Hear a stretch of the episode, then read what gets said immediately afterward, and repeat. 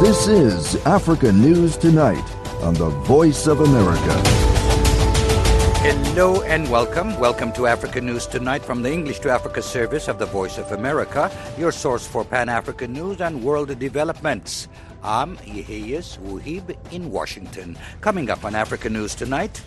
From the extreme drought and risk of famine in Somalia to the erratic rains across the Sahel, UNICEF is being challenged to respond at an unprecedented scale to emergencies that have all the markings of climate-induced disasters. That's UNICEF's Global Communication and Advocacy Director, Paloma Escudero, on the challenges that children face from starvation, disease, and exploitation.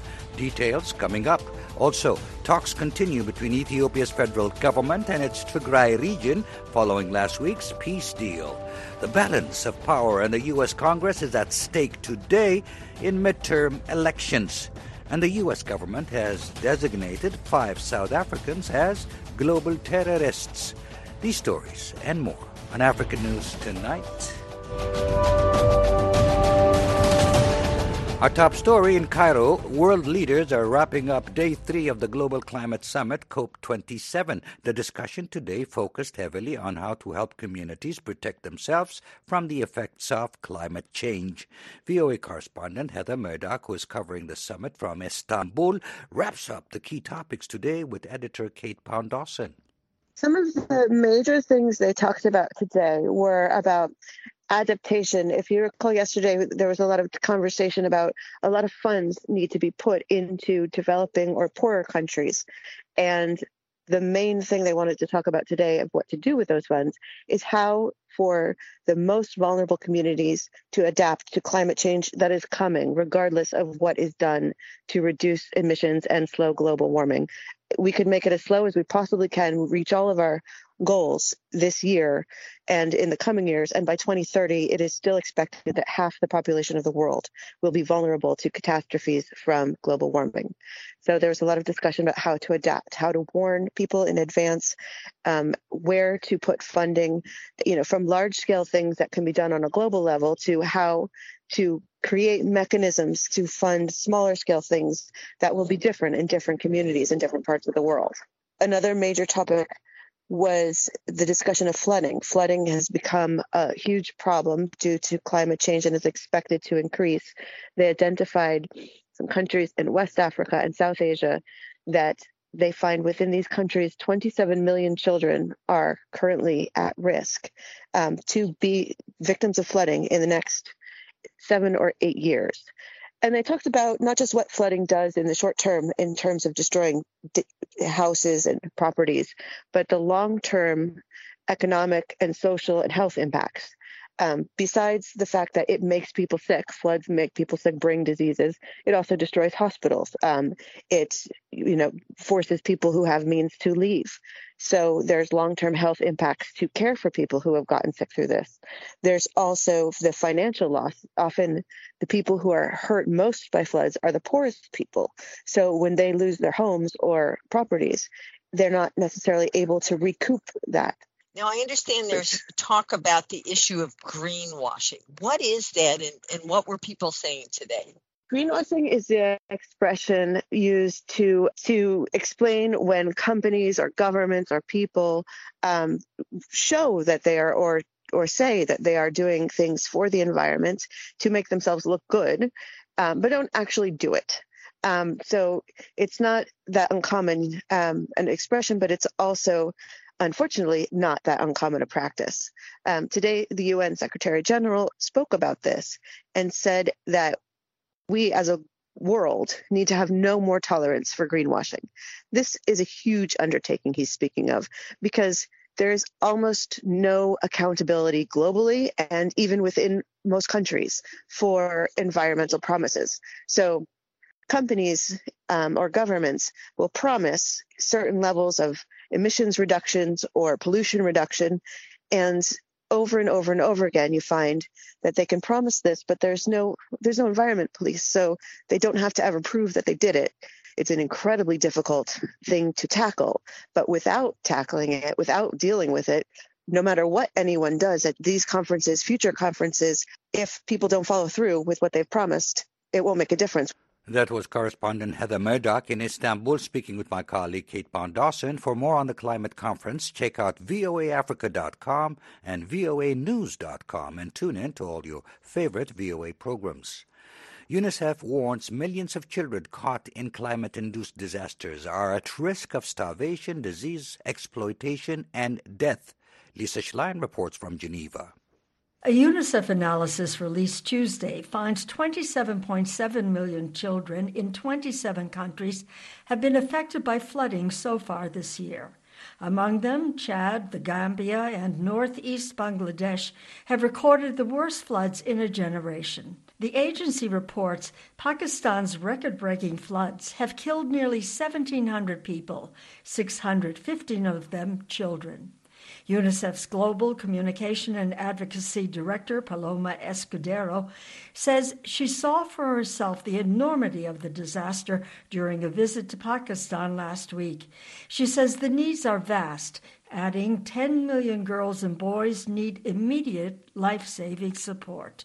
The floods have contaminated drinking water, which is spawning deadly waterborne diseases such as acute watery diarrhea, which compounds already acute malnutrition. Estimates suggest close to one point six million children in Pakistan could be suffering from severe acute malnutrition. She notes stagnant water is a perfect breeding ground for mosquitoes, increasing the risk of malaria and dengue. She warns many vulnerable children and young people will die in the days and weeks to come without urgent action. Escudero spoke on a video link from Sharm el Sheikh, site of COP twenty-seven, the climate change conference.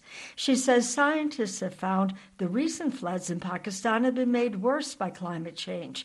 While children are the least responsible for creating this problem, she says they are suffering the most. In Africa, just like in Pakistan, children are paying the price for a climate disaster not of their making. From the extreme drought and risk of famine in Somalia to the erratic rains across the Sahel, UNICEF is being challenged to respond at an unprecedented scale to emergencies that have all the markings of climate-induced disasters. UNICEF reports children account for almost half of the more than twenty million people facing famine in drought-stricken Djibouti, Ethiopia, Kenya, and Somalia. Nearly forty youth climate activists from around the world are in Sharm el Sheikh. They are working with UNICEF to sensitize delegates to the severe impact of the climate crisis on the world's poorest, most vulnerable children. Escudero notes it is not up to young people to keep raising the alarm. What is needed, she says, is for people with power to start acting. Lisa Schlein for V O A News, Geneva. Talks continue in Nairobi today between Ethiopia's federal government and its Tigray region following last week's peace deal between the two. French news agency A F P says commanders from both sides are tasked with discussing how to implement the truce. That includes addressing disarmament issues, including plans for disarming rebels of the Tigray People's Liberation Front, T P L F. The African Union says the meeting should also provide a roadmap for humanitarian aid and restoration of services in Tigray. Uh, yes, uh, uh, what the Ethiopian uh, constitution of nineteen ninety-five, what it actually did. In nineteen ninety-five, a constitution was introduced by T P L F leader Prime Minister Meles Zenawi that would cast, recast Ethiopia from a centrally unified republic to a federation of nine regional ethnic states. That was when ethnic federalism, as it is known, was enshrined in Ethiopia's constitution. For the last twenty-seven years under the T P L F, ethnic federalism has unleashed a struggle for supremacy among the three big Ethiopian ethnic groups, Tigray, Oromo, and Amhara. To learn more about this complex ethnic concept, I talked to a professor who has written extensively on the subject. He is John Makum Mbaku, a Brady Presidential Distinguished Professor of Economics and John S. Hinckley Fellow at Weber State University, as well as a non-resident senior fellow at the Brookings Institution in Washington, D C. Uh, yes, uh, uh, what the Ethiopian uh, Constitution of nineteen ninety-five, what it actually did was it established something called ethno-territorial federal model of statehood. And the idea was to divide the, the country into ethnic geographic areas. And some of the ethnic groups were lumped together. Now, Tigray uh, is one of the ethnic groups that actually had its own state. That is why in my books and in, in papers that I have published, I have argued that African countries should get away from uh, structuring their systems based on ethnicity and instead base their systems on ideas. For example, uh, democracy, rule of law. You can uh, create a country in which various ethnic groups can pursue their own interests, but do so in a way that does not allow them to prevent other groups from doing the same. Is ethnic ethnic um, federalism connected or in some way related to colonialism?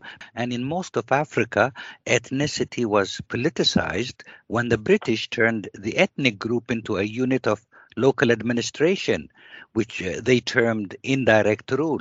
Uh, one of the things that colonialism did was that when the British and the French, the Belgians, when these groups came to Africa, they exploited ethnic differences to weaken uh, Africans in order to impose their rule. And so, or as you've seen, in Rwanda, for example, where the the Germans, first the Germans and, the, and then the Belgians, elevated one group over another and claimed that one group was superior to, to the other genetically. And in West Africa, where the British uh, educated, promoted education for some groups, for example, in southern Nigeria, and not for other groups in, in northern Nigeria, and used one group as the military and the other group as uh, government administ- administrators, civil servants. And so what has hap- what happened after independence is that, uh, as we see in Nigeria and uh, in Uganda, one group, uh, and uh, also Rwanda, one group dominated the army and the other group dominated administration. And so some of the problems that you have in Burundi between the Tutsi and the Hutu, and in Rwanda between the Tutsi and the Hutu, and in, in Nigeria between the northerners and the southerners, uh, and in Uganda between the northerners and the southerners, all these problems relate to uh, colonialism. And and it's and it's so ironic, uh, Professor, that Ethiopians who used to think of themselves as Africans of a special kind who were never colonized, but the country today resembles a quintessential African system marked by ethnic mobilization for ethnic gains. Well, the, the yeah, it is true that Ethiopia was never colonized, and uh, and so what has what has happened in Ethiopia is the failure of uh, various governments to create real Ethiopian political parties, parties that are based on ideas, not on ethnic groups, parties that source their membership from all Ethiopians, not just from the ethnic groups that support them. This is the key. And so, yes, Ethiopia has fallen into the same trap that African countries fell into through colonialism. And so even though Ethiopia was not colonized, it has uh, uh, found itself suffering from the same uh, problems that those countries in Africa that were colonized are suffering from. And I think that this agreement that was uh, achieved in Pretoria uh, on Wednesday opens the door for Ethiopians to revisit this concept of ethnic, uh, ethno, ethno-linguistic federalism and ask themselves how can they live together peacefully and have a federal government that is reflective of Ethiopia, not just reflective of some agglomeration of ethnic groups, but reflect, uh, reflective of all of Ethiopia, so that any Ethiopian, regardless of what ethnic group they belong to, whether they are a minority, minority ethnic group or a majority ethnic group, can participate in government and the economy without any fear of uh, being oppressed by some other group. This is the key. So the elephant in the room for Ethiopia is this concept of ethnic federalism. That was John Makum Mbaku, a Brady Presidential Distinguished Professor of Economics and John S. Hinckley Fellow at Weber State University, speaking with me by phone from the U S state of Arizona.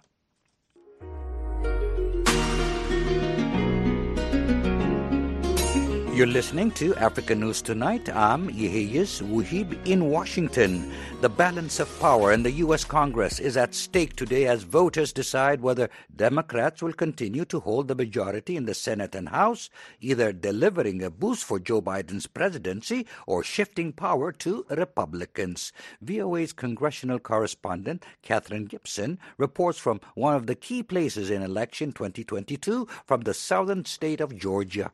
From Pennsylvania to Ohio, Nevada to New Hampshire, candidates making the final push in campaigns that will decide the direction of the United States for the next two years. And in the key state of Georgia, the day beginning with a prayer. This election season, Lord, I pray.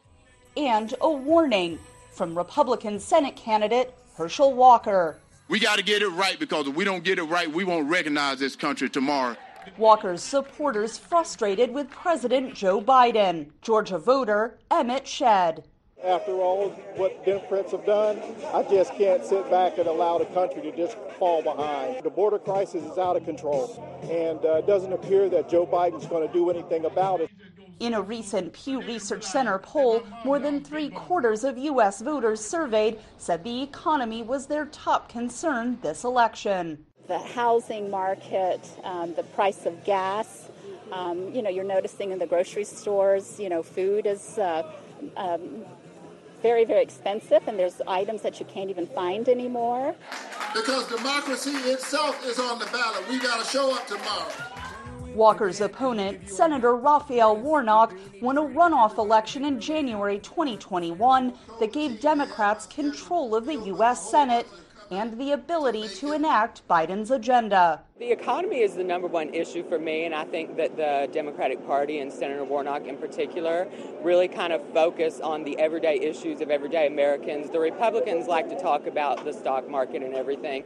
And after the U S. Supreme Court decision in June ending the federal right to abortion, social issues have also motivated female and independent voters to vote for Democrats. That's very concerning to me. I think everybody um, should have access to health care, whether what your personal views are on Roe v. Wade or abortion. What size you need, baby? Voters here in Georgia are key in deciding control of the U S. Senate. This is just one of a handful of races nationwide that are still too close to call and will give either party a narrow majority. All four hundred thirty-five U S. House seats are also up for re-election, with most polls showing Republicans will take control. Catherine Gibson, V O A News, Macon, Georgia. The outcome of the midterms will determine whether President Joe Biden will be able to move forward with his agenda for the country for the next two years. V O A's Carol Van Dam asked Straight Talk Africa host Heidi Adams, who is at a polling site in Northern Virginia outside of Washington, D C, to describe what happens if Republicans win control of the U S. House of Representatives, which they are poised to do in terms of Biden's policy goals. Well, Republicans will need to take control of one or both chambers of Congress to sort of block or roll back President Biden's agenda. Um, but if the Republicans do take control of the House, we'll see um, one big change in that Nancy Pelosi will no longer be the Speaker of the House. She will no longer be House Majority Leader, and she will no longer be second in line to the presidency after, of course, Vice President Kamala Harris. Those roles will then fall to um, the Republicans' Kevin McCarthy. And he has said that immigration will be firmly in his party's crosshairs um, should they take control of the House. Look, Republicans are confident that they are going to be ushering in a red wave that will see them take power not just in Congress, but also several governorships, especially, you know, in battleground states such as Pennsylvania, Georgia, Nevada, and Arizona. These are sort of called swing states, where races are almost always cliffhangers during election cycles. But in Congress, the Republicans have promised not only to roll back or block President Biden's agenda, but also open investigations into President Biden, his family, and senior White House officials. Um, and some Republicans, on the other hand, are promising that if they prevail in Congress, they'll go even further than the Supreme Court and formally outlaw abortion everywhere by act of Congress. So there's a lot at stake, including for countries outside of the United States. Sure. And one of the other points of contention, too, if the Republicans win control of one or both chambers is when you talk about African countries is uh, reproductive health care funding. And you talk about Roe v. Wade. It could also impact that kind of international family planning funding, right? Absolutely. This election has ramifications beyond just American domestic policy. The Republicans, should they gain control, will effectively be calling the shots on where and how the U S spends its money. And you're at a polling place in Northern Virginia, which is just outside of the District of Columbia. Can you tell us what's at stake in Virginia a little bit? Yes, well, this is what you would call, what Americans call a battleground state. Um, but the dynamics here have changed uh, in recent years. Um, it's good to know that House Minority Leader Kevin McCarthy made a last-minute campaign stop here in Virginia yesterday. He was stumping for um, their senatorial candidate, Um, Jen Kiggans, who is trying to topple Democrat Elaine Luria. Now, Republicans have fond memories of their gubernatorial victory in the state last year. That's when Glenn Youngkin flipped the state, which was for a long time seen as um, one that was sort of trending blue, but he flipped the state and, and he became the governor. Now, Republicans are hoping to sort of uh, capitalize on that once again, trying their luck here again. They're hoping to take back as many as three seats in the state. They want to prevail in the House races between Yesley Vega and Democrat Abigail Spanberger, as well as the G O P's Han Kao, his campaign against Jennifer Wexton, who is a Democrat. And getting back to the Senate side, the, the other chamber of Congress, is there a fighting chance for Democrats even to hold on to the Senate? Well, this is the interesting part of this. The Democrats, they believe they do have a fighting chance, but the Democrats cannot afford any losses here whatsoever. I mean, their game is to either keep things as they are, not lose any seats, and to actually, in fact, gain. And that is going to be, you know, the litmus test. And that's V O A's Heidi Adams from Arlington, Virginia, speaking to my colleague, Kyle Van Dam. Mali's National Human Rights Commission has condemned restrictions on press freedom after authorities suspended uh, one of the country's main T V channels. Action was taken against jo- Joliba T V after it aired an editorial criticizing rising intolerance and attacks on freedom of expression. Annie Reisenberg reports from Bamako, Mali. Mali's National Human Rights Commission released a statement Tuesday expressing concern about the exercise of certain civil and political rights, in particular those relating to freedom of expression and freedom of the press. The statement called on Mali's government to ensure respect for these rights at all times, in all places, and in all circumstances. The commission, which serves an advisory role to the government, also condemned all restrictions or attempts to restrict freedom of expression and the press. Last week, Mali's High Authority of Communication, H A C, suspended one of the country's main news channels, Joliba T V News. The authority accused Joliba T V of serious and repeated breaches and violations of the substantive provisions of the Code of Ethics for Journalism in Mali. Joliba's Director of Information, Mohammed Ataher Halidou, was summoned to H A C in October over an editorial in which he expressed concern about attacks on freedom of expression and democracy by the ruling military government, and in which he called on the H A C to speak on the issue. The H A C accused Halidou of making defamatory remarks and unfounded accusations concerning freedom of expression in Mali and the transitional authorities. Halidou has spoken openly about freedom of expression and freedom of the press in Mali, telling V O A News in March that self-censorship was rampant in the Malian media, as journalists feared reprisals from the government. Malian authorities this year have refused to grant accreditation to foreign journalists and detained or targeted several prominent government critics. The H A C was also behind the decision earlier this year to take France twenty-four and Radio France International off the air in Mali indefinitely, following reports on alleged human rights abuses by Mali's army. Halidou spoke out against the decision at the time, again in a televised editorial, deploring in one of many instances the lack of freedom of expression and press freedom in the country. Joliba T V released a statement last week confirming receipt of the H A C's decision and saying it had already composed an appeal. Maison de la Presse, Mali's main media advocacy organization, also released a short statement saying it regrets the suspension of Joliba T V News and called on the High Authority of Communication to reconsider its decision. Annie Reisenberg for V O A News, Bamako, Mali. And that wraps up this edition of Africa News Tonight. I'm Yeheyes Wuhib in Washington. For all the latest development on the continent twenty-four seven, visit our website at voa africa dot com. On behalf of our producer, Mokbilia Barrow, and our engineer, Joe Gill, thanks for choosing the Voice of America.